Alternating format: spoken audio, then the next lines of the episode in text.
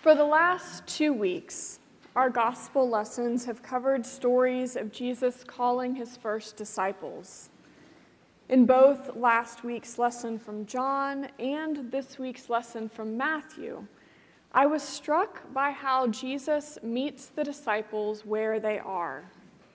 He doesn't issue a general invitation to everyone in Galilee and then wait to see who shows up at his designated place and time.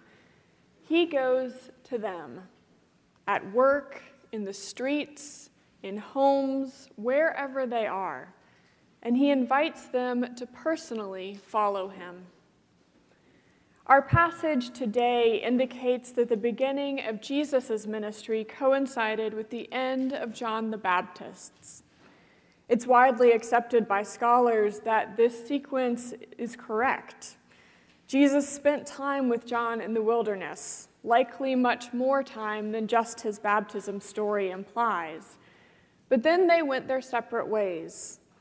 As the Gospels tell us, John was the forerunner to Jesus. He prepared the way.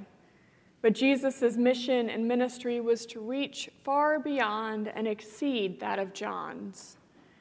Their central cry of repent, for the kingdom of heaven has come near is the same, though. John preached and baptized, and people flocked to him in the wilderness. Jesus led with the same message, but he took it into the villages and synagogues and onto the streets. John waited for the people to come to him. Jesus went to the people. In our gospel story today, we find Jesus walking along the Sea of Galilee. As he walks, he sees two sets of brothers Simon Peter and Andrew, and then James and John. And he calls them to follow him. We're told that the men immediately get out of their boats and follow Jesus. I've often imagined that Jesus must have had incredible charisma. He must have radiated something that attracted people to him in a way that was powerful and undeniable. It's easy for us today to say, well, of course he attracted people. He was the incarnation of God. But none of the people of his day knew that when they first encountered him. They were simply drawn to him. People he's never met would drop everything and follow him. Crowds flock to hear him speak or get close enough just to touch him in the hopes of healing. And yet, as I read through this passage again last week, and as I reflected on my own relationship with Jesus, I was struck by this idea that Jesus really does meet us where we are. He meets the fishermen as they are working and says, Follow me, and I will make you fish for people. He meets them where they are, speaks to them in words and images that they intimately understand. He invites them to do something new and different, but within a familiar context. Oftentimes, when we think of Jesus calling people to follow him, we have this image of a person turning their back and walking away from life as they knew it. And for some people, this dramatic of a shift is indeed what happens. But I think that for most followers of Jesus throughout history, the shift is more subtle. Peter, Andrew, James, and John did immediately leave what they were doing in that moment to follow Jesus, but they didn't cease to be fishermen. We know that from the countless other stories in the Gospels that involve them fishing and going out on boats. As they traveled with Jesus, they stayed in the same general region around where they lived and worshiped. They didn't take off across the sea to far flung lands, at least not yet. That would come later. Right now, in this moment, Jesus issues a simple invitation, and they say yes and walk off with him. As we have entered a new year and a new decade, I've been thinking a lot recently about time, transition, major shifts that take place in our lives, and the way that God is active in those shifts, especially when things move slowly. As an example, last weekend I decided to pull down a box of my old journals.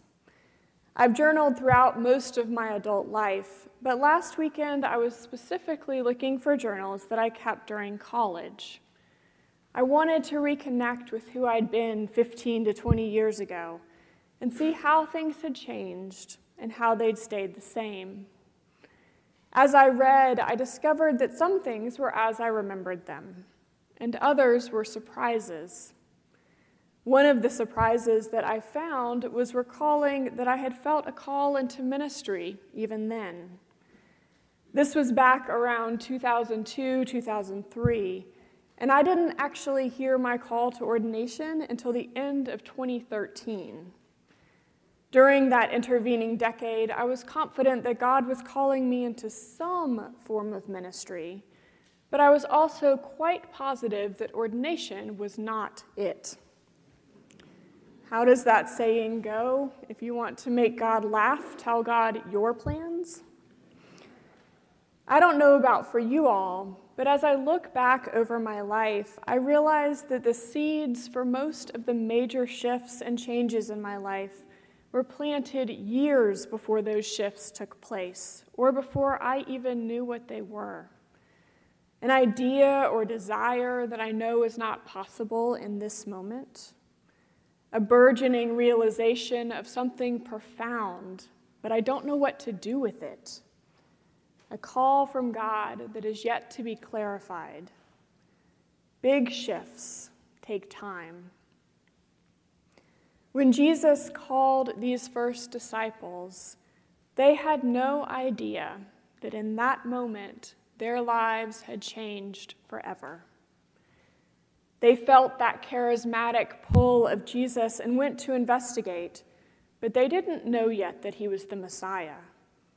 They didn't know all that they would learn as they listened to him preach and teach. They had no idea of the incredible miracles that they would witness. There was no inkling of the agony of the cross or the glory of the resurrection. They couldn't fathom that several years from now, their life mission would be to spread the gospel rather than to fish. They just heard Jesus call them, and in that moment said yes. And this is how life operates, isn't it? We can only ever be where we are today. We can't see our future or the way that things will change over time. Just as he did with the disciples, Jesus meets us where we are today. He comes into our messy, chaotic, and beautiful lives and says, Follow me. It's an invitation into the unknown, an invitation to a journey, and an invitation to a relationship. There is no five year plan or 10 year plan.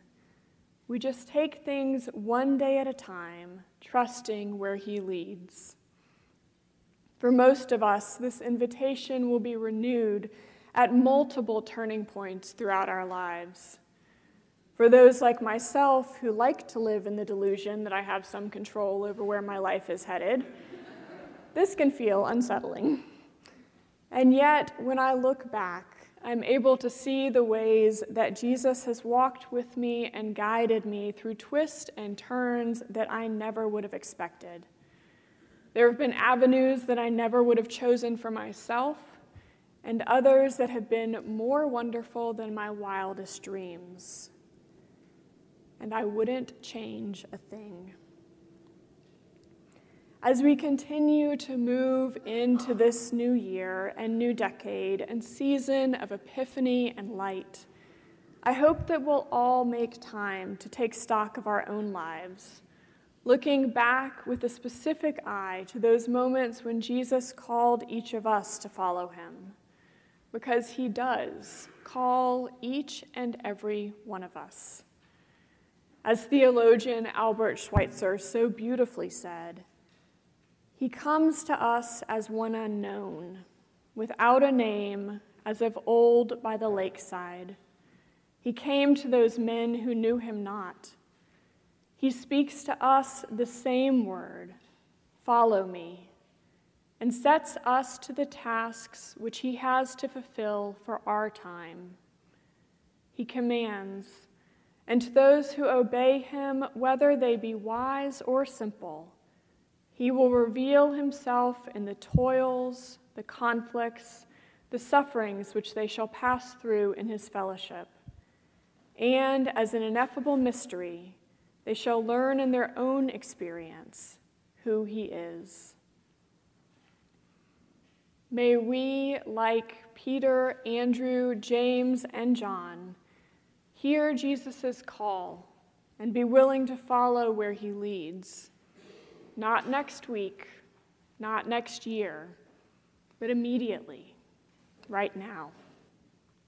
Amen.